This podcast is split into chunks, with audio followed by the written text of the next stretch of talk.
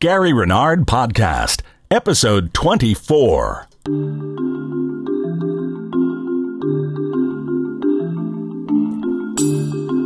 Welcome to the Gary Renard Podcast, your up close and personal connection to Gary Renard, best selling author of The Disappearance of the Universe, Your Immortal Reality, and the third book, Love Has Forgotten No One. This is Gene Bogart, podcast producer and Gary's co host. And this is episode 24. Wait a minute. Oh, ho, ho, ho, ho, ho, ho, ho. Oh, ho, ho. Well, Gary Renard, have you been a good little boy in 2008? No. Sure you have. well, I, I've been I've been the best I could. Let's put it that way. we, we work with what we have. That's right. So folks will know, and you and I were discussing this briefly before, in, in our in our ongoing effort for honesty and full disclosure, we're actually recording this episode just slightly after New Year's. But we didn't really do a Christmas episode this year, so we thought let's start off this episode with a Christmas theme. You see, and then there's a method to this madness. As we move on through the program, we will wrap up this episode with a New Year's theme, opening up the new year of 2009 as it expands before us. Does that sound good? That sounds really good. Okay, great. So, how are you, buddy? First of all, I want to touch base and say hi. I'm doing really good. Uh, you know, I had uh, a long year of travel, and uh, it was a little uh, difficult, but at the same time, it was definitely worth it. And uh, it's been kind of like a transition year for me. You know, because this year, even though I'm still going to travel a lot in 2009, um, I'm going to cut down a little bit. I know I've said that before, but this year I'm actually doing it. And You, uh, you actually mean it now. that's going to be helpful. Uh-huh. Yeah, yeah. I need a little bit more time to write and you know do things like that, and yet I'll still be out there uh, speaking a lot. And uh, I'm kind of settled in now to uh, California, hmm and I'm getting used to it, so that's good.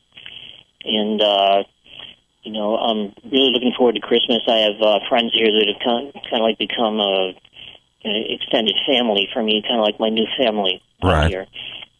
Because uh, you know, both my parents passed away a long time ago, and my brother Paul is out in Orlando, hmm and uh, so yeah, I see him once in a while, but uh, not very often. And uh, so for Christmas Eve, I'm going to this uh, church service where one of the people who was in this, you know, kind of like adopted family of mine, is a uh, doctor of music, and she's also the director of music at this church. And what she does every Christmas Eve is they put on a concert Ah, and they have uh, her play. She's a great organ player, and this this church has a great sound. But she invites these classical musicians to come and play, and they have like this great violin player and a viola player, which I don't see very often, and uh, a cello player. And they do all this stuff like by Mozart and stuff like that, and just sounds absolutely beautiful. And it's a great way to uh, you know celebrate Christmas Eve, and uh, so you know I'm looking forward to that. And uh, well, we have to be actually, as I we have to be honest here, Gary, because we said we, you've actually already done this. Because you know we'll hear it from our listeners. Oh, you said that it was actually after New Year's you were recording. So the the but we're treating it as if we're in a time warp. Gene, I'm trying to lie here. yeah. You're not good at it. That's why I try. To, No, okay, I- you know what I'm saying. And then uh, what I'm going to do yes, surprisingly, these these predictions are all coming true. You've actually. yeah.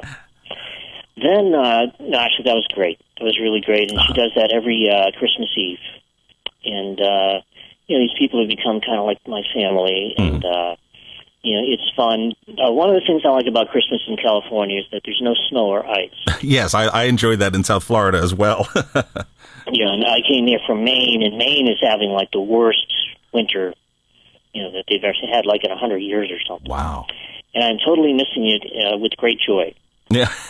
Know, I'm glad that I have nothing to do with that, and I don't have to scrape that ice off of my windshield. Right. So you're not Yeah, yeah. you're not missing it emotionally. You're just missing it physically. You're not there. That's right. Oh, by the way, before we go any further, uh, I got to tell you the um, the building manager and the plumber could knock on the door anytime. while we're good. while we're recording a show.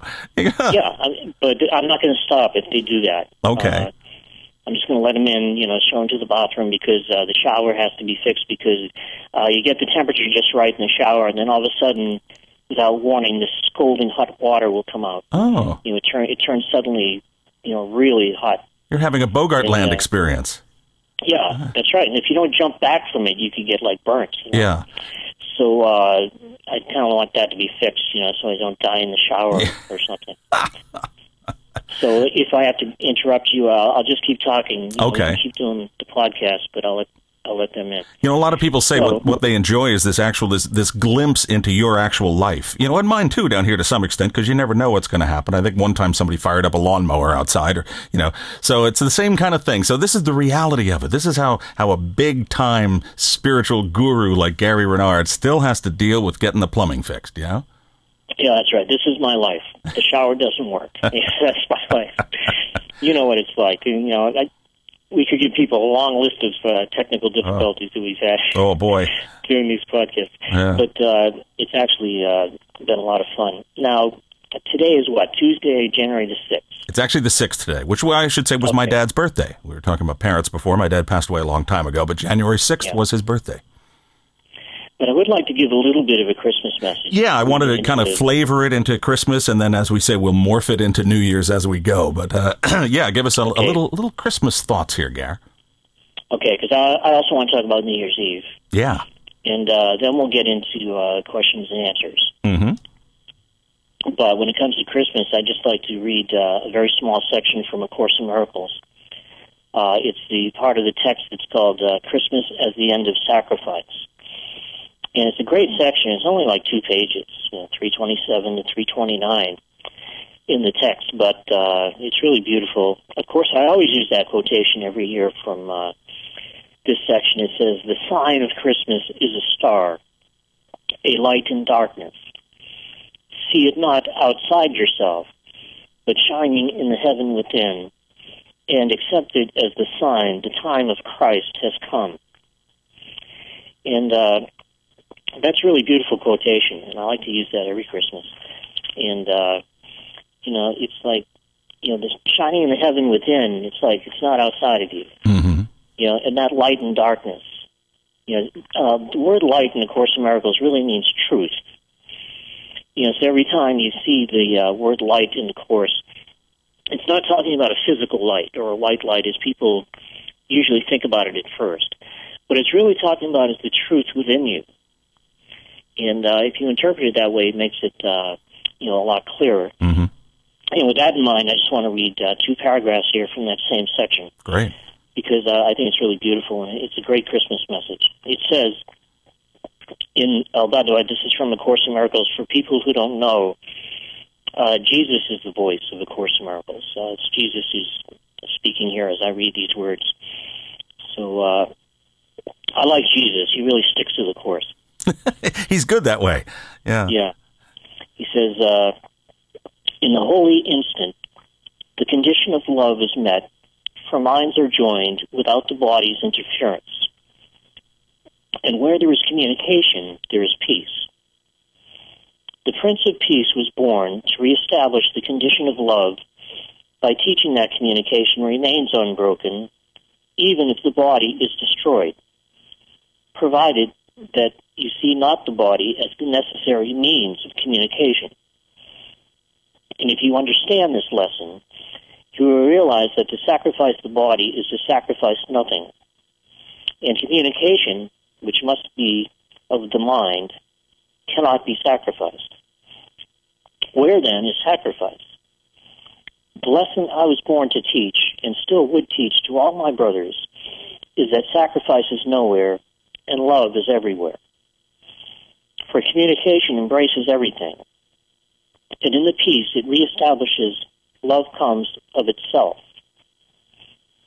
Let no despair darken the joy of Christmas, for the time of Christ is meaningless apart from joy. Let us join in celebrating peace by demanding no sacrifice of anyone. And so you offer me the love I offer you. What can be more joyous than to perceive we are deprived of nothing? You know, such is the message of the time of Christ, which I give you that you may give it and return it to the Father who gave it to me.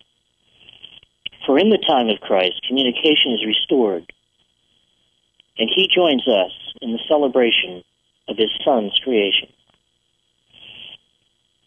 You know, it's really beautiful. That's a couple of paragraphs from uh, that section. Christmas is the end of sacrifice. By the way, that line, uh, you know, what can be more joyous when to perceive we are deprived of nothing? Uh, there's a line earlier in that section says, as long as you perceive the body as your reality, so long will you perceive yourself as lonely and deprived. You know, so really to see yourself as a body and think of yourself as a body is to see yourself as deprived. And on some level, you'll always think that you're deprived because, as the Course teaches, the body represents kind of like a limit on communication. Yeah, the ultimate image of separation. Yeah.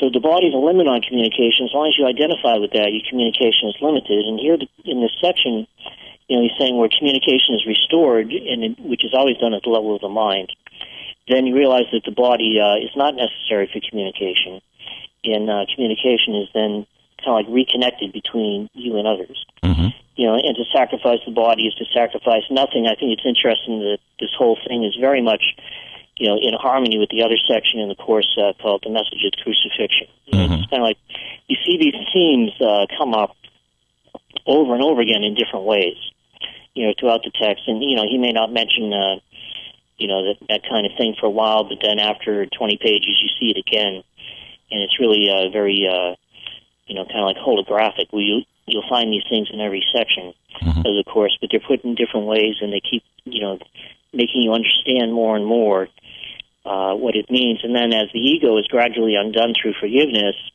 uh, you can go back and read these things, and you just get them on a completely different level. It's like uh, you really get them you know, in a, a, much deeper way. That always amazes me with the course how you can reread something, and, and for me, some things that I read 15 years ago, and I, have I've you know gone back and seen the same the same line or the same paragraph, and it always it unfolds to a deeper level of meaning as you go. It, it's a it's like a living thing. It very it's very very unique the way it it works on an ongoing basis with you the longer that you're uh, paying attention to this.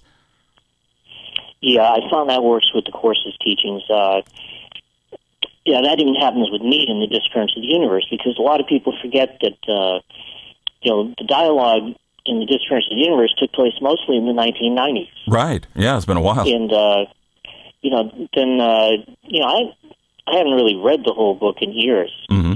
and uh, you know, I'll go back and uh, you know I'll look at parts of it because I quote from it, and then I'll be looking through a section that I haven't seen in years, and I'll read a couple of paragraphs, and it's like, wow, did it really say that? you surprised yourself.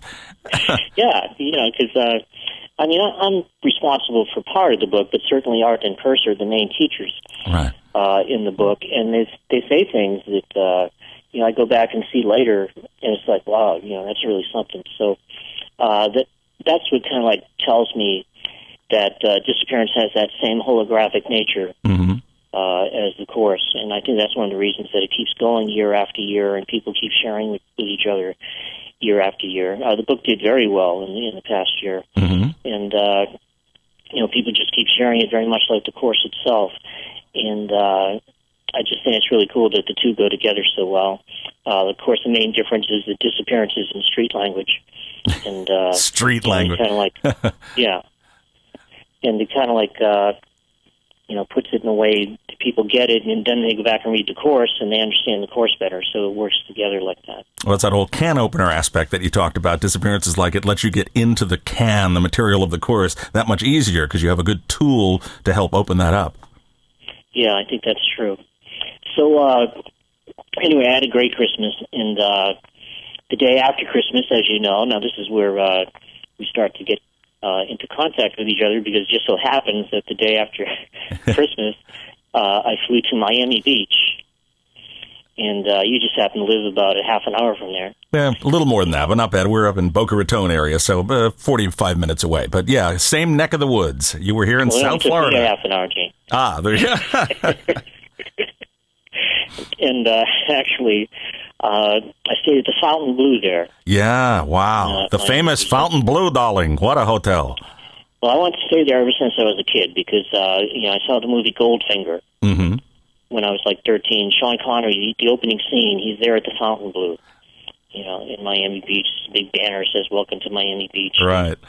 He's spying on Goldfinger, and Goldfinger is playing cards with somebody, and he's uh, tipping off uh, the person, you know, what what Goldfinger's hand is, so the other person can beat him. Right. And Goldfinger gets furious and everything. And he meets this beautiful woman, Shirley Eaton, I think it was, you know. And when you're 13 years old, I mean, you know, that's like, Boy. you know, to drive you crazy. really. and uh, so it's like uh, you know I want to stay here, and that, you know finally uh, I just stayed for the first time at the Fontainebleau, and it was wonderful. I mean, what Yeah. a great place. Yeah, they just had a massive Fantastic. renovation this past year. It's been a lot of a lot of talk down here in South Florida about oh the new the new renovation at the Fontainebleau. They kept all the classic architecture and that great look, but just everything is like spiffy and new. And yeah, you were saying it's just amazing inside. I didn't get to see it inside. Yeah, it's an amazing place, and uh, I was with uh, a friend, we'll say, uh, a mystery woman, Ooh, and uh, and uh, you know we went to like places uh, like Espanola Way in uh, in South Beach, and it's like going back in time. You know, it's all Spanish uh, architecture, Mm. uh, narrow street, no no cars or anything like that, and they just uh, you know presented so well, and, and the people there are so great. I really loved it. That's like the main entrance to South Beach. We also went to uh, you know uh, Lincoln. Uh, I think it's Lincoln Drive. or Lincoln Road, right? Right. It's kind of right Road, next to. Espanola down there. Yeah, that's another great zone of of all types of shops and restaurants and great places. Yeah, I loved it, and uh, you know, it was warm, of course, and uh, and we got to see each other a couple of times. I came up to our favorite place here at the Mai Kai. Yes, we got to do an evening at the Mai Kai in Fort Lauderdale. That's always a great time. So, uh, yeah, I know it's become legendary here. Everybody, all our podcast fans, oh, do you guys go to the Mai Kai? So, but it's well, it's a great Hawaiian themed uh, restaurant with terrific food. It was fantastic, and it was great seeing Helen again. And of course, that led us eventually to uh, New Year's Eve. Yes, I, we can tell people we got to spend New Year's Eve together this year. That was great. We had a wonderful time. That's right, you and Helen, uh, and uh, me and uh, Mystery Woman, and uh, it was like we did a cruise of uh, Miami Harbor, which was fantastic. Fireworks, dinner. It was Yeah. it was great. It was a great time dancing on deck as the fireworks were were flower, flowering above us. It was incredible. Yeah, we had a great time. Absolutely. I really think that you should have danced with Helen though instead of Well, you know, I, I wait. I have photographic evidence. Hey, we're just kidding, guys. Okay, don't start any rumors. Yes, yes. No, but it was a great time, and it was great seeing you down here. So it was uh, good, and as you say, it was uh, substantially warmer here in South Florida than than Southern California that you left. It was actually kind of cold out there, huh? Yeah, Southern California's been down in the 50s Ooh. uh, a lot lately. It was uh, very warm here most of the year up until December. Then, Mm-hmm. uh, and that happens sometimes. But what's going to happen this week is the Santa Ana winds are going to come in, and what that does is brings warm weather. So by Monday, when I get back from Sedona to Southern California, it's supposed to be about 82 degrees. Ooh, So uh, it does change here depending on the direction of the wind. If the wind is coming off the ocean, Mhm. it's going to be cool. But if you get those uh, warm Santa Ana winds from the desert, yeah. then it, it definitely uh, warms up significantly. Well, you definitely want to get the Santa Ana winds and not a visit from the ghost of Santa Ana, because that could be a disaster. So don't let that happen. That's for sure. Yeah. That's for sure. I'd, I'd be going back to the Alamo. If, Yeah, right. Santa Ana was- Actually, I was at the Alamo. Uh, Yeah, I think you mentioned that And, one. uh, It was a while ago, right?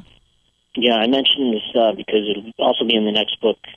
Mhm. Yeah, I was this guy from Ohio uh, named William Harrison. hmm and uh, it's a very interesting story, which I'll I'll save for later. But uh, yeah, it is mentioned in uh, the next book.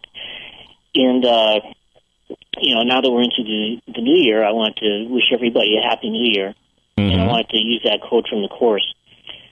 You know, and I wanted to get into it just a little bit deeper because uh, a lot of people say this. The quote is, uh, and this was Jesus talking to Helen uh, specifically, and, and he was saying to her, you know, make this year different by making it all the same.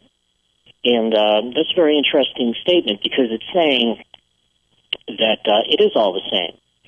Because uh, if the world is not real, if it's an illusion, and if it's not your reality, then there isn't any distinction to be made about, you know, this big thing over here and this little thing over here Right. because they're both the same, which means that they're all equally forgivable, which brings you right back to that very first principle uh, in the course that you know this first 15 miracles principles. The very first one is there is no order of difficulty in miracles. Right. You know, one is not harder or bigger than another. Mm-hmm. It says they are all the same. And when Jesus says, make this year different by making it all the same, well, no matter what happens, no matter what comes up, and I'm, you know, even if I say this every year, I uh, kind of like get more determined every year to actually do it. Yeah. You know, so it's like this year, okay, so far, and this is like January 6th, so far, everything that has come up uh, this year, and there have been a few things that have come up, and uh, it's like everything that comes up, I'm determined to remember that because if I remember that uh, it is all the same and there is no order of difficulty in miracles, it just reminds me to forgive it that much quicker. If I kind of like have that mantra, you know, Yeah. in my mind, then it's kind of like you're in that state of miracle readiness, as the course says. It's like you're ready to forgive almost no matter what comes up. You know, and this is a, a difficult time for a lot of people, as you know. Uh, the economy is very challenged Oh, yeah. right now, and a lot of people are being very challenged, and it's not easy. Yet there's an irony there because uh, sometimes when things get bad, you know, people turn more to spirituality than they do when times are good. Well, in a way, that's good. That's the good take on, on a difficult situation. If you can learn something and come out of it somehow stronger, especially spiritually stronger, then that was its purpose. Yeah, I think that's true. And so, um, you know, whatever comes up this year, I'm determined to kind of like see it as being all the same. Mm-hmm. And uh, I'm, I'm starting to feel like I'm getting it on a deeper level. You know, and this has been going on. I've been doing this for like 16 years now. I started Right. you know, Arten and Pursah appeared at the end of '92 uh, twice. They introduced me to A Course in Miracles at the end of the second visit. I bought my first copy of the course uh, like the second or third day of, of 1993. Mhm. So it's been uh, 16 years now Yeah. that I've been doing this. And I found that every couple of years, every few years, I feel like I'm getting it on a deeper level. And I think that this year is a year where I'll be able to apply it to anything that comes up quickly. Mm-hmm. And if I can do that, then uh, that's doing something. So, you know, and it makes the year a great year regardless of what appears to happen. Right. You know, because you used it for what it was for. It's like the Course asks us so much, you know, what is it for? Well, what it's for is forgiveness. You know, forgiveness is the means of the atonement. Uh, you know, you can't get to the end without utilizing the means, and if forgiveness is the means of the atonement, and if you do it, then you're doing what the Course calls, you know, accepting your sole responsibility. Mm-hmm. It says uh, the sole responsibility of the miracle worker is to accept the atonement for himself. So if you practice forgiveness, which is the means of the atonement, then you're doing it. You know, you're accepting your sole responsibility. You don't have to worry about anybody else. You know, you don't have to, uh, you know, fix anybody else or point out to anybody else, you know, what they're doing wrong. You know, which so many of Course in Miracles students do because um, they don't realize a couple of things. First of all, they don't realize that what the Course does is it kind of like brings up this unconscious guilt to the surface, and it makes them feel uncomfortable, and uh, they don't realize the unconscious resistance that they have, you know, to this message. Right. It stirs So, things uh, up. the- Go ahead. I was going to say it stirs things up, and you know the ego hates that. So sometimes things seem to get a little bit uh, edgy. You know, even though you think you're making progress, why is all this other stuff coming at me now? But that's just the ego's response to your trying to move ahead. That's right. When the, when the course says that the ego's range of emotion is from suspiciousness to viciousness, Right. well, uh, if you start to uh, question its thought system, it can shift into viciousness. hmm But most people don't realize that the way that shows up in the world is that they project their unconscious guilt onto other people. So the next thing you know, A Course in Miracles students are uh, pointing out things about you. You know, instead of forgiving things, Yeah. they start pointing out things about you. And uh, not only that, but they'll you know they'll come up with the worst impossible in- interpretation of you uh, in order to project this unconscious guilt onto you. So, you know, the course talks about special love and special hate. Well, let's say that you're one of the people, or uh, for example, let's say that I'm one of the people that somebody doesn't like. Well, if they like me, and if they saw me uh, having a couple of beers, then uh, they would say, okay, he likes beer. But if they don't like me, then the interpretation will become, oh, he's an alcoholic. you know, and, and they'll start uh, calling you names. And, uh, well, the same is true, like, if you date women. Uh, if they like you, and if you date women, well, you date women. You know, which I would assume if you're single, then that would be okay. Right. Uh, but if they don't like you, then no, you don't date women. You're a womanizer. you know, so now, uh, you know, one interpretation is that you're a single man who drinks beer and dates women. Right. The other interpretation is you're an alcoholic and a womanizer. Maybe a mass murderer. yeah, yeah. Why stop Uh, there? That's right. There's there's that poor guy who wrote an article who suggested that I could be a murderer. yeah, you, Mr. Violence. Yeah, and it was like you know no reason to say that. right. You know, certainly no evidence of anything like that, but he said it anyway. And what people don't realize is that what they're doing is they're seeing in the other person what A Course in Miracles calls the secret sins and hidden hates that they really have about themselves. Yeah, projection. That's projection, and it, that's the hardest thing for uh, Course in Miracles students to get. I think it takes a long time before they actually stop themselves and realize what they're doing, because uh, you know what most people will do is they'll uh, you know tear you apart for half an hour, then they'll say, "But I forgive you." Yeah, how, how nice. And uh, you know, but Jesus says in the course, he says, "No, you have made it real, and by making it real, you cannot forgive it." yeah. You forgive it by seeing it's not real. Right. You don't. Uh, you don't forgive it by making it real for half an hour and then saying, "But I forgive you." You know, so many people uh, attack in the name of love. You know, and in the name of forgiveness, and uh, you know that ain't it. That's not how it's done. Right. you know, the way that it's done is by stopping yourself, stopping your judgments, realizing what you're doing, realizing that you're projecting your own unconscious guilt about this other person. Because if you weren't doing that, you wouldn't judge them in the first place. If you realized what you were doing, if you realized that you were projecting your own unconscious guilt onto this person and seeing your own secret sins and hidden hates in this person as a, way of hopefully getting rid of it, if you could see that, then you wouldn't do it anymore. hmm You know, so real forgiveness is when you stop doing it. Right. You know, real forgiveness is when you catch yourself doing it and you stop. Not when you uh, go on for half an hour, you know, tearing the other person apart. There So you go. that's my uh, Yeah. New Year's. Well, you know, it boils down to the same thing you just said about making it all the same. Because in the in the in the ultimate oneness, you know, we have God is, and that's all. So everything is Yeah. this perfect oneness in heaven that we share as the one mind created by our Creator. There's nothing else. So there's that's making it all the same and you know that's the the wonderful oneness that is our reality so anything else that we seem to have it being something else. So it's not all the same. It's some it's it becomes specialized. It's specialized. It's it's the same word that species comes from. It's to slice something off from the whole. So you've got things that seem to be separated now and projected literally out there. And that's what we seem to think is real. So that's where it's not all the same. If we keep reminding ourselves that ultimately it is and that's where we're moving back towards that oneness that wholeness uh, you know that really solves the problem and that and projection is at the very essence of the ego's uh, illusion it really is the the whole basis of the universe as well as the basis of hatreds between people so that's why it's so hard to overcome that because that's really the the cornerstone of the ego's block if you will does that make sense Uh, did you repeat that? no i can't you know what we should do I'm Look- just kidding. Well, i know i know Actually, that makes that makes perfect sense. Yeah. And uh, actually, I notice uh, I get a lot of emails uh, from people who actually comment about how well you understand the course. I mean, you understand the course just as well as I do. And uh, i'm going to quote you on that now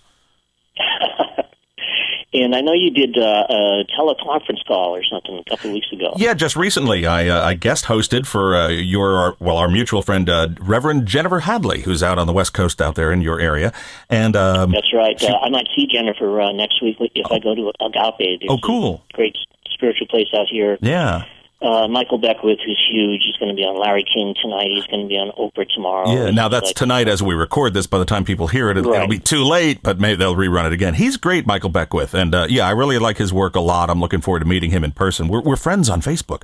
Um, but uh, no, he's, he's just always a great guy. Uh, maybe Larry King will rerun it on the weekend, and then people will have heard the podcast. They can still catch it or on the website. But uh, that should be really cool.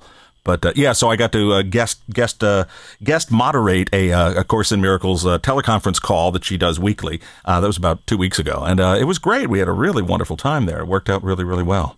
And you actually said you heard Yeah. you got a couple of emails from people complimenting me, letting you know that. Well, that's good to hear. Well, yeah, I mean, you were only supposed to do an hour, right? And you ended up doing like three and a half It was hours. like three and a half hours, we just kept going. It was so, it was, you know, how time just flies when you're kind of in the spiritual zone. You know, and a lot of people had questions, and other people had commentary to add. You know, our buddy Steven was there. Steven, who produces our spoofs. Yeah. Yeah, Steven came on board, and he he's very knowledgeable. Aside from his comedic skills, uh, he's actually very, very deeply knowledgeable. He really gets the course, and so he was really, really helpful in, in his contributions with that call. I know. In fact, we, didn't we call Stephen on uh, We we called him on New Year's. Yes, the two of us. He very much appreciated that. I, I spoke to him the next day. So we called him from the ship. That was a riot. yeah, yeah. Uh, but yeah, it's like um, you know you understand the course extremely well. I think that you and I are going to be doing more projects together, uh, not just uh, the podcast, but you know a couple of other things that will surprise people yeah. as we go along.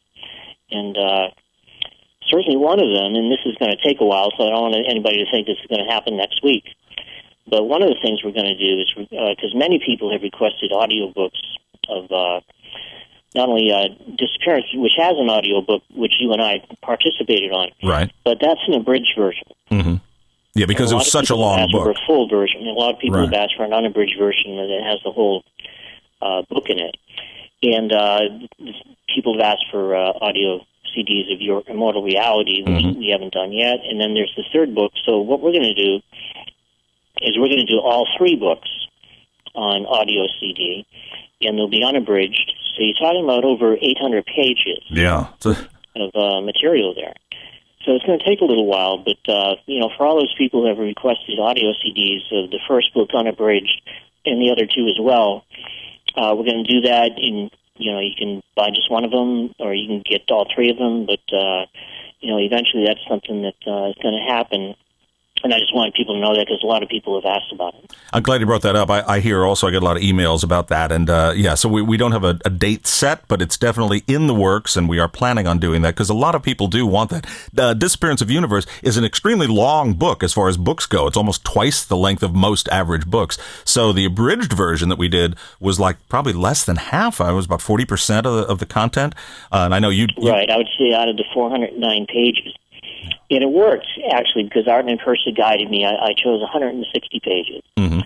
out of uh, the 409, and we still got in all the basic teachings and the basic relationships between Arten and Pursah and myself, and you know how it all came together and all that. Uh, we were still able to pull it off.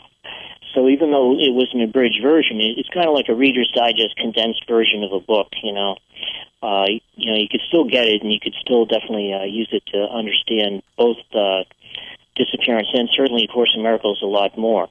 Uh, the difference is is is that uh, you know with an unabridged version of the book, I think there's even more, and you keep getting it deeper. Just like if uh, you know if you only read half the text, uh, you- I don't think you get it as deeper as you Right. get a Course in Miracles if you read the whole text. So yeah, I think it's it's just a, a question of having it more on a deeper level, and then it extends naturally into the second and third books. And uh, the, the the reinforcement aspect of uh, a lot of people say that they'll they'll listen to the audio CDs many many times. It's not like a sometimes you just read a book once, maybe you read it a second time, but the audio people tend to play that over and over to really let it sink in. So having the the, the sheer content in its entirety will be that much more helpful to reinforce that message in all the details. That's true. Plus, uh, people spend a lot of time in their cars uh, Yeah. commuting and uh, or traveling, and, and they uh, they feel like they're making good use of their time if they can listen to an audio CD. Right. You know, it's not like they're just you know wasting their time uh, driving along. Not that there's anything wrong with looking at things and experiencing the country, which I do, but uh, I think people feel like they're making really good use of their time Mhm. if they you know, take those trips and, and listen to uh, a good audio CD. And by the way, my new audio CD with uh, Sounds True is doing well. Oh yeah, that's right. Because that just a couple of weeks ago that came out. I think our last show we were talking about the release of that. Uh, what's the name of that Yep. again? Why, why don't we give it a plug, Gare? What's the name on that new one? Uh, it's called Fearless Love. Fearless Love. Yes, the subtitle is uh, The Answer to the Problem of Human Existence. Whoa. Yeah, that's uh, actually a, a coin, coin that was, uh, or a phrase that was coined by uh, this guy back in the late 50s. There was this German psychologist named Erich Fromm. I don't know if you remember him. No, I do remember him. Yeah. And he wrote this book, which was really good for the time. It's called The Art of Loving. hmm And the loving he was talking about wasn't uh, sexual, it was like actual real love. Yeah. and uh, he didn't put it on the same level as Course in Miracles, but he definitely, uh, you know, had it down in terms of that being the answer, you know, Mhm. love being the answer to the problem of human existence. So I kind of like stole that for the subtitle for uh, Fearless Love, and uh, it's really uh, fun working for Sounds True. The tapes came out really well. And uh, there are actually a couple of other things. I have uh, a new DVD uh, and you can get these things in my website. But I have a new DVD that these guys, uh, you know, put out who are from Colorado, Mhm. and uh, you know, it's about undoing the ego. That's kind of like a, a representation of my full day workshop. It, it was recorded live uh, in Denver, Ah. and so that's there. And then on top of that, uh, just now I'm in a new movie, and uh, the new movie is called Leap, uh, and uh, it's it's very good.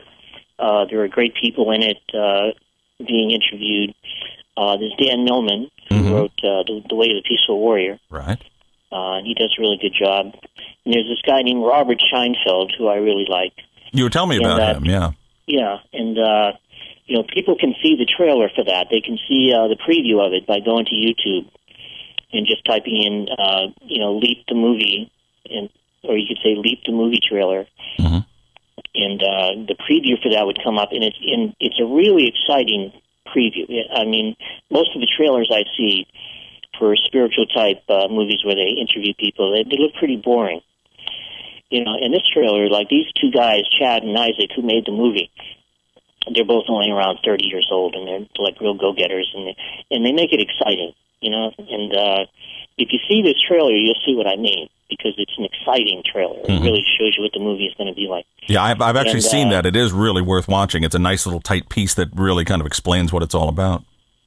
Yeah, yeah, I liked it a lot. So I really like working with these guys, and uh, they'll have the movie uh, all over the country in churches, uh, Unity churches, Mhm. Christ of Mind Science churches. Uh, their premiere in uh, Fort Collins, Colorado, uh, drew over 500 people, Wow. and uh, so I think it's going to be uh, one of the bigger spiritual type movies hmm of that genre. I think a lot of people are going to see it, and uh, it's going to be at a lot of places uh, where people have an opportunity to see it in uh, the next few months. Oh, least. cool. Yeah, so it's called Leap, and uh, so that's what I've been up to. And uh, you know, of course, uh, I'm looking forward to the third book coming out. It, it's threatening to escape, actually, uh, being released. Not being released, it's escaping. Right. In fact, uh, the way things are going, the book may be out in Dutch before English. Oh, there you go. So you know, there's going to be something going on there when when somebody has actually taken the book and translated it and managed to get it out before your publisher puts it out in English. yeah, so, uh, but well, I'll get into that later. But uh, those are the kinds of things that come up that I'm talking about, where you need to forgive. And uh, when it, get, it always comes back to that, you know, making this year different by making it all the same. It's like, uh, yeah, whatever it is, and, and for you, it'll seem personal like for me, what I just said, that seemed personal to me. hmm And you got to realize that no, it, it's not personal. It's something that uh, is just there. That's part of the dream that needs to be forgiven and released. And uh, I don't know if you've noticed this, but there's an irony there, and, and I, I can't explain it. But sometimes when you forgive something, uh, things change. It's like I'm not saying that that's the purpose of it. Right. I'm just saying that, uh, you know, for example, like I, I, if I was in a bank and the teller was really slow and kept talking to this person and didn't wait on me, uh, you know, I, I start to get aggravated. Well, it seems to keep on going. But if I change my mind about it and forgive the situation, you know, and uh, infuse love into the situation, all of a sudden she stops talking to this person and, and asks me to come over. Right. You know, and you know, you could call that a coincidence, but I think that uh, there's kind of like two different things going on here. There's the ego script, but then there's also the Holy Spirit script, which, uh, even though it doesn't change the ego script, it is a different interpretation of the ego script. And in doing so, when you practice forgiveness, one of the Holy Spirit's functions is to collapse time, hmm and also uh, is the Holy Spirit's also in charge of you know different dimensions, uh, whether or not you switch dimensions and things like that. And it is possible for a corresponding shift, uh, seemingly in the dream, to happen as a result of forgiveness, just as long as we remember that we're not changing anything. Uh, it's like that analogy that we've used before, where uh, you know you could have like an alternate ending on a DVD. Right.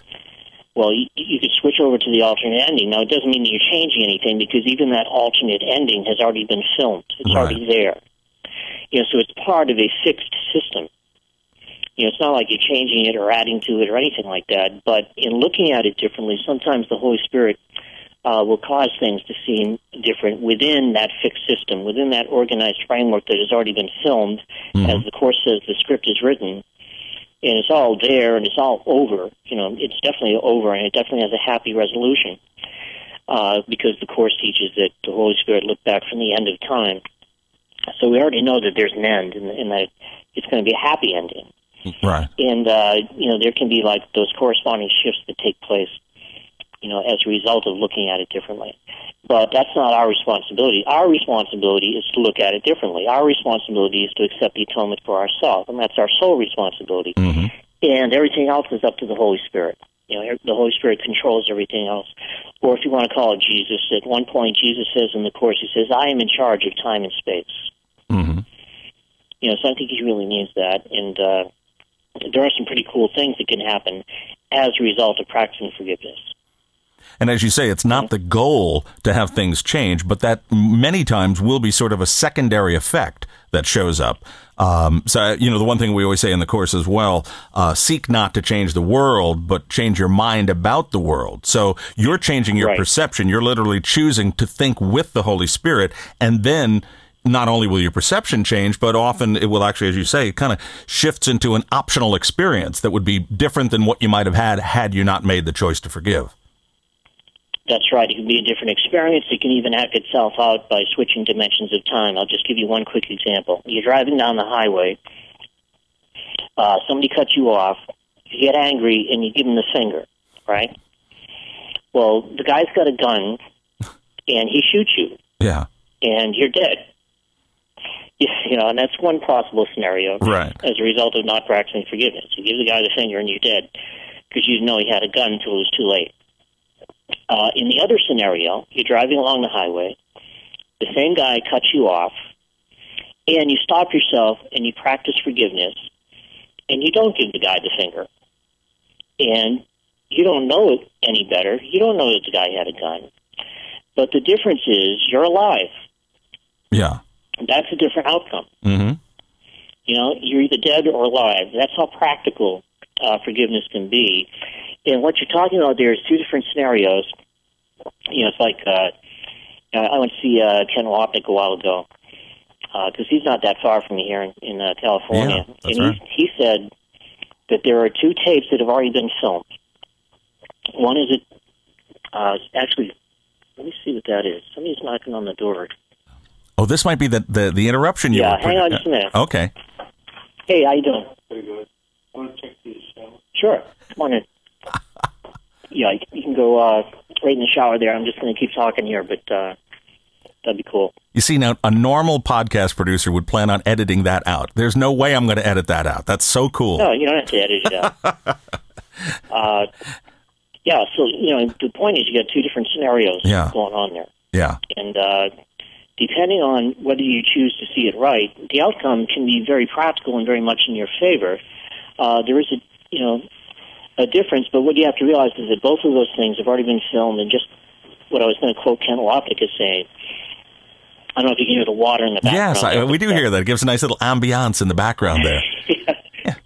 But uh, he said there's been one tape that's already been filmed where John McCain won the election, Ah, and there's another tape that's already been filmed where Obama won the election. uh-huh.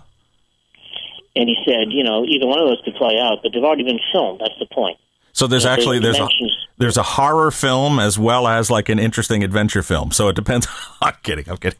But no, I know what you're saying. That yeah, that the, the multiple. It's almost like the uh, the the multiple streams of the universe kind of theory, which it kind of really is. That the, these these alternate experiences are are there simultaneously. The Holy Spirit is sort of moving us to to, to the one that we uh, that we're at because Oh, of, yes, of where our mind is at. That makes sense. Check Yeah. check with the plumber. Uh, no, you can go right in. Yeah. Yeah, it's like uh I'm sorry, I got to get this fixed 'cause this could kill me, you know. And uh yeah, I agree with everything you said, and I didn't even hear it. It's like uh, I hope our listeners appreciate the, the we're willing to bare our souls in, in the true reality of, of what we are here, Gare. We're not even pretending to be professional anymore. well, hey, that's okay. You know, uh, we're all friends here, right? yes, yes. E- Even our listeners, you know, we become we become friends. A lot of us. You, you know what? The one thing, and the reason that, that we kind of leave a lot of these, uh, you know, these little, little little difficulties in the show is uh, a lot of people actually. I, I hear the guy Uh, talking. hang on just a second. Okay, I'll just go ahead and talk while Gary's busy there. But I, I know that a lot of listeners email me and say, you know, we kind of actually enjoy that. It's like a real glimpse into into the real life of what you guys are doing. It's almost, it's a reality show. That's it. The, anybody here, but you the Gary Renard podcast, the reality show that you listen to. He's still talking with the plumber. All right, wait, he may be back now. Right. I heard it was a shower problem, so it's nothing too distasteful, I guess. Right. Okay. Yeah, the you're guy right. just left. Uh, he's going to come back Thursday and fix it. He needs. Uh, he needed to see what was going on. Ah, cool. Right. Well, we won't we uh, won't record again on Thursday. Well, I'll be going to Sedona on Thursday, so I told him, you know, that uh, the building supervisor, Karina, can just let him in, and he can just do it. He just wanted permission to do that, you know, make Mm-hmm. sure it was okay. Cool.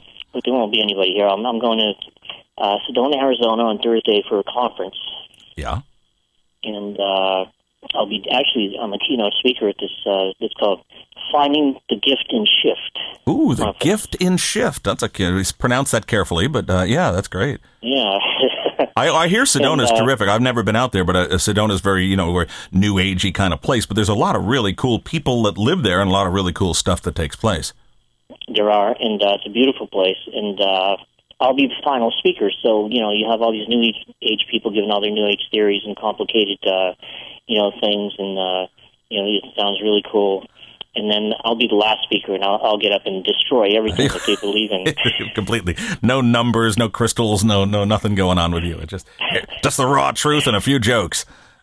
That's right. It's a good thing for the jokes too, because that helps me uh, to kind of like, you know, warm up to people a little bit, and uh, it makes everything work much better. Uh, people always say they say very much how they enjoy your humor. you it's disarming, you know. But uh, a lot of people are so serious in, in spirituality. So it, I, I think it really is a welcome change when somebody is lighthearted, uh, as well as having obviously a good message.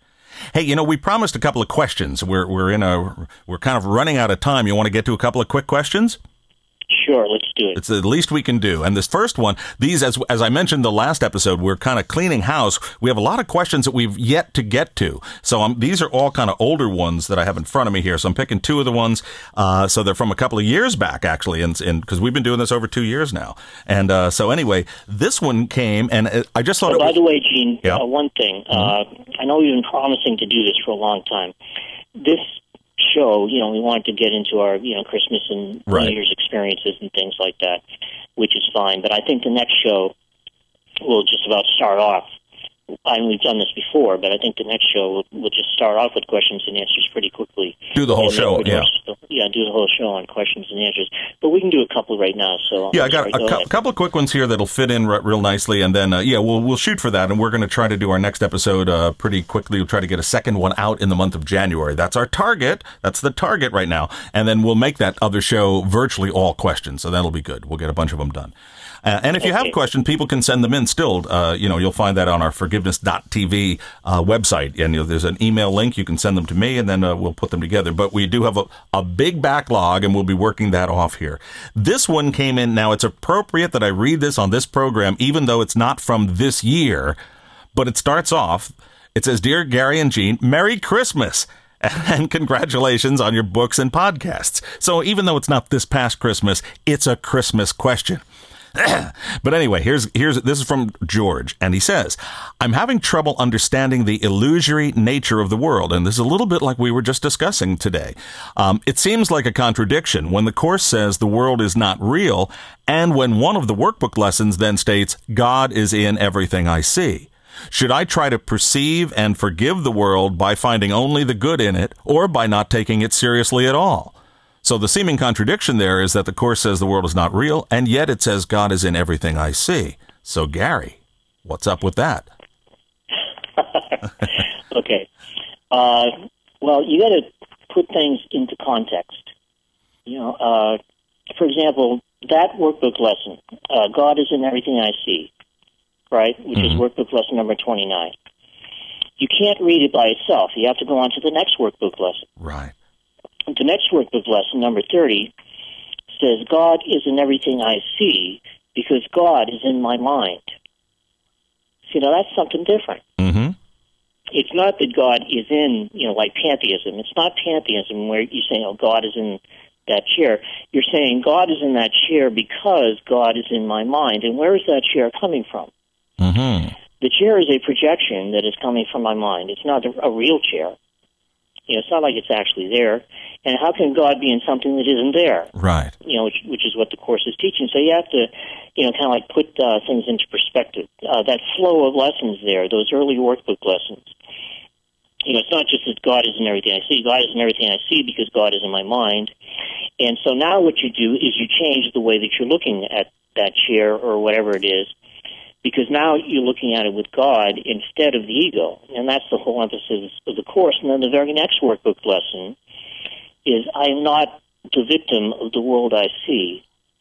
And you start to see how those are fitting together. Mm-hmm. You know, you're not a victim of the world you see because the world is a projection that is coming from your mind. You're the one who's doing it. And so it's kind of circular, and it it starts to get back to that whole point that there are two different ways of looking at what you're seeing. And one of them is, uh, you know, with God, which is certainly represented by the Holy Spirit uh, in this world, or you know, the ego. But either way you choose to look at it, at least you can get where it's coming from. Which is why uh, the course eventually gets to what you quoted earlier, Gene, which is uh, seek not to change the world, but seek rather to change your mind about the world. Mm-hmm. And that's the whole point of the course. And uh, I think what you have to do with the course is you have to look at the big picture. Right. You know, uh, a lot of people don't see the forest because they're too busy looking at the trees. Yeah. And the, the course is the forest. You know, the course is a big teaching. It's on a very big level. It's not, uh, you know, this little tiny uh, level. You have to kind of like take a propensity of evidence and, and look at, you know, that flow of lessons and see how they're fitting together. You know, uh, just a little bit later it says, "My mind is part of God's." Mm-hmm. you know, I am very holy. And it, what those first 50 uh, workbook lessons or so are trying to do, especially, uh, is it's kind of like undoing, undoing the way that you're looking at the world now. Mm-hmm. I'm just going to, uh, I get my other phone ringing here. I'm just going to see who it is This- uh, really quickly. This. Okay, that's a private call, so I'm not going to answer it. Oh, good. It doesn't say who it's coming from. This is the most interrupted podcast we have ever produced. Well, actually, it could be somebody at uh, the front door Ah. because uh, in- order to um, ring in here, uh, they ring you know the number for the uh, unit, Right. but it, it comes through the phone, and you have to pick up the phone and uh, kind of like buzz them in over the phone. This is great. And uh, so it's possible that somebody was here to visit me. Now they'll go uh, away. Yeah, now they'll go away. Well, let's do one more question. While while we. but anyway, that, anyway, I, Oh, okay. that's the answer. Yeah. Oh, well, you, no, you're absolutely you're you're totally right, of course, about that. That especially in those earlier lessons, there are many of them that have to be taken in sequence. It's like you can't just go this one lesson and, and it- you go, well, that just doesn't make sense, especially if it's someone new to the course's principles. But then as you go to the next one, oh, now I see where, now I get it because now it's been explained nice and clearly. So yeah, I, I have never found a contradiction in the course uh, after all these years. And you and I have both been involved about the same length of time in studying the course any seeming contradiction is explained somewhere else. And it's not like an excuse. It actually makes perfect sense once you get the bigger picture, as you said. Right. I think that's true. Well, cool. Let me let me do this one other one here, and I got to set something up. You'll see why. Okay. Yeah. Then, believe it or not, I have a, a haircut appointment that I have to go Wow. to. And So- I'm not out of here like in about five minutes. So far, we've had plumbing, we've had haircuts, we've had phone calls. It's like this is like a day. I said, I think I was tell, telling this to our listeners when you were busy with the plumber. I said it's like a reality show now. It's the Gary Renard reality show. It's a re- reality show in a podcast. You know, we just and then why don't we just go with you? I think you're on your cell phone. Just take it with you, and we'll, we'll you'll travel around L.A. and we'll we'll we'll build that into our podcast. Yeah. Maybe we'll do that well, someday. You, you know, usually we don't get these kinds of interruptions. It's just one of those days, but uh, Yeah. it's fun actually. It is fun. Yeah, it's crazy, but it's fun. But then so are we. All right, let's do this one more question because you're going to like this one. Dear Gary and Gene, and this comes from a guy who's also named Gary, so he might be he might be smart. Anyway, and the, again, this is a little older one, but uh, he, um, he says I've been wishing for a way to ask Gary questions directly. And lo and behold, there is a Gary Renard podcast. How convenient. There are no coincidences. I enjoy and look forward to the podcast very much.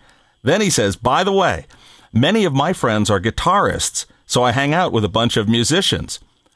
Here's the question What do you call a guy who hangs out with musicians? The drummer. and then he actually said, Gene, insert rim shot here. So that's why I had to throw that. But he says generally drummers like things short and simple. So just to make sure I got it right, could Gary expound on Jesus's shortest teaching, be passerby? And he says, thanks for all your spiritual insight and help. That's the other Gary. He lives down in Houston. So yeah, that's an interesting one. A lot of people, uh, they really like that line. It seems to have a lot of resonance. Be passerby. What, what's the deal? Yeah. Well, first of all, I've been to Houston uh, a couple of times, and I liked it very much. It's a very cool place. Uh, there's certain places in Texas, like uh, Houston, uh, Austin, uh, San Antonio. You know, very cool places, Mhm. very uh, open-minded. Uh, you wouldn't think of them as being like the rest of Texas. Uh, Texas is actually a lot more- more diverse than people realize. Yeah, big state. Uh, and I, I always enjoy going there. And I've always had a good time there, and I've always done well there. And uh, so Houston's really cool. As far as uh, being a passerby, or be passersby, as uh, the Gospel of Thomas says, which is a gospel that is near and dear to my heart. And uh, for those of you who don't know, by the way, uh, in the second book, Your Immortal Reality, uh, Pursah gave the correct version of the Gospel of Thomas. She cut out all the stuff that was added on during that 300 year period after uh, Thomas passed away. And, uh, you know, it's kind of like it, it's the way that it should have been, the way that it was originally. hmm And then there's this biblical scholar, uh, Rogier, who wrote a book about Pursah's Gospel of Thomas in the Course of Miracles. It's called uh, Closing the Circle. And the subtitle is Pursah's Gospel of Thomas and the Course of Miracles. And uh, if you go to my website, there's a, a link that says recommended reading. And you can get it there. It's a really great job that Rogier did, uh, showing how the disappearance of the universe is the bridge between the Gospel of Thomas and A Course in Miracles, and he, he points out uh, all these things that even I didn't know. Plus, uh, you know, Pursah so far has only explained about 22 of the sayings in the books, uh, and that was in Disappearance. And, uh, you know, she talks about it a little bit, but in the second book she actually gives the whole thing. One of the things that Rogier did, aside from showing all these links and, and how uh, Pursah's version of the Gospel of Thomas actually makes more intuitive sense than uh, anything else that's been done. Then on top of that, he actually explains all of the sayings, you know, every one of them. So uh, he did a great job, and I would highly recommend that book called Closing the Circle. Uh, his name is Rogier van Vlissingen, and he's also translating my books into Dutch. hmm And uh, I'm going I'm going to Holland in late May, Ah. and uh, I guess they're going to have all three of my books out in Dutch. Uh, including a retranslation of the first one. So it's kind of like all three are going to be there. Cool. Uh, and I'm really excited about that. But uh, as far as that saying goes, you know, be passers-by. It really has to do with uh, giving up your psychological attachment to things. You know, not being sucked into it. You know, realizing that hey, it's just a, a projection that's coming from me. It's not real. It's not something uh, that should be taken seriously. It's not something to covet because it's temporary. And you're a passerby because it's almost like you're saying that as you're going through life. You're saying, "Hey, you know, I'm just passing by." You know, this is what the Buddhists would call impermanence. It's not something serious. Uh, it doesn't mean that you can't enjoy it. You know, it doesn't mean that you can't interact with it or have fun with it. You know, one of the analogies that I like to use, and I tell people, you know, one of my favorite hobbies is going to the movies. Mhm. When I go to the movies, I know it's not real, but that doesn't stop me from enjoying it. And that's the way that this can be. You know, you're going through life, you know it's not really just a passerby, you're not taking it seriously. I, it's almost like saying, hey, you know, I'm just passing by, no big deal. And you're giving up your psychological attachment to it, but at the same time, you live a normal life, and you can even enjoy it and have a good time. Uh, and in fact, you're more likely to enjoy it if you practice forgiveness because then you have less unconscious guilt in your mind. And if you have less guilt in your mind, you actually end up enjoying it more. And so here's the course. You know, you have all these other morose uh, spiritualities out there that are into suffering and sacrifice. and here's a course in miracles talking about the happy dream Right. you know, and about being a happy learner. And uh, one of the characteristics of a teacher of God in the course is joy. You know, so it's really ultimately about enjoying your life more, not less. Right. The difference is you're giving up that psychological attachment to it, which is what that you know very short uh, saying in the Gospel of Thomas was all about. It's just like, hey, it's no big deal. I'm just passing by. And this also ties in with what you were saying before about the guy who cuts you off in traffic, having that forgiving attitude, because it's like you're not invested in this. Uh, Go, you know, go ahead, smile at the guy, and you know, That's right. That's right, and uh, it makes all the difference in the world. In fact, the course teaches that that's your one remaining freedom. Mhm. Uh, this, this specific course, uh, I think they start off chapter two with it in, uh, you know, in your immortal reality. It says freedom of choice is your one remaining freedom as a prisoner of this world. You can decide to see it right.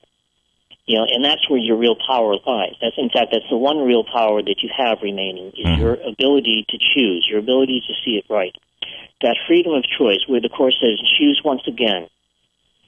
You know that's what makes the course so unique because it focuses on that and says that that's where the real power is. And all the rest is just kind of like bullshit. You know so it, it's like it focuses on that one thing and it makes the course very unique. And it's uh, simple in that sense but as we said you know it may be simple but it's not easy Yeah, it's, it's it, the the the not easy part is is because this seems so real. As we've talked about this over and over, and it's really the, the message. It, you know, if, if the universe didn't seem so real, we wouldn't be so seemingly invested in it. So that makes it not easy to change that and and turn turn our perception of that around. However, it is simple because that's all there is to it is just changing that perception. My brother, choose again. That's you know, it's all we. It always comes down to just that. i think that's true Yeah. So buddy i'm going to take off And I was going to say, I'm, I'm going to ask you one last thing. Just give us a quick comment on uh, on your your uh, any comment you want to make on the new year. This is our first podcast for 2009, just to get you into the mood. Those are the actual noisemakers that I shared with Gary. I brought them home with me from New Year's Eve. So there, they've been immortalized in our podcast. Give us a closing thought, and we'll take it out from there, buddy. Well, my feeling in general is that 2009 is going to be a great year. Now, it may not be the greatest economic year in history for everybody, but it will be for some people. But that's not the point. The point is it's going to be a great year. Uh, you know, in numerology, nine is a very good number. Uh, eight is not a good number, but nine is a very good number. And uh, I just have reasons to see things that are in front of me that are going to be very exciting, that are going to be happening uh, for you, for me, for you know the people we know. And uh, as far as uh, spiritual transformation is concerned, I think it's going to be a huge year for that. So, um, you know, I, I really appreciate uh, doing these podcasts with you and your friendship and all you've done to help me. And uh, I just, you know, see really good things coming up uh, for both of us. I really do. Well, cool. As we said before, before we get all mushy about this, but it definitely goes both ways. You know, this has been a real thrill for the last two years doing these, and I'm really looking forward to uh, an even expanded, uh, uh, expanded menu of podcasting coming your way here in the, in the, upcoming year and years ahead. So, yeah, we think 2009. I it's it's got to be better. I'll tell you, the celebration this year really felt like people were as much glad to see 2008 end as they are glad to see the new year come in. That's the first time I've really noticed that, that people were like wiping their brow thinking, thank goodness that year is over with, because there was a lot of difficulty for a lot of people here, including ourselves, you know. So, uh, here's to a much better year ahead, and I think uh, we can look forward to that with confidence, I believe. Absolutely. Happy New Year, buddy. Happy New Year to you, my dear friend. And uh, we will. Uh, we're planning on another episode very soon, and lots more questions for Gary in that one. Sound good? Sounds great. Okay. I'll wrap things up by saying the Gary Renard podcast is produced by Enlighten Up Creations and presented by Forgiveness.tv. Verbal content of this program is copyright 2009. Gary Renard and Gene Bogart.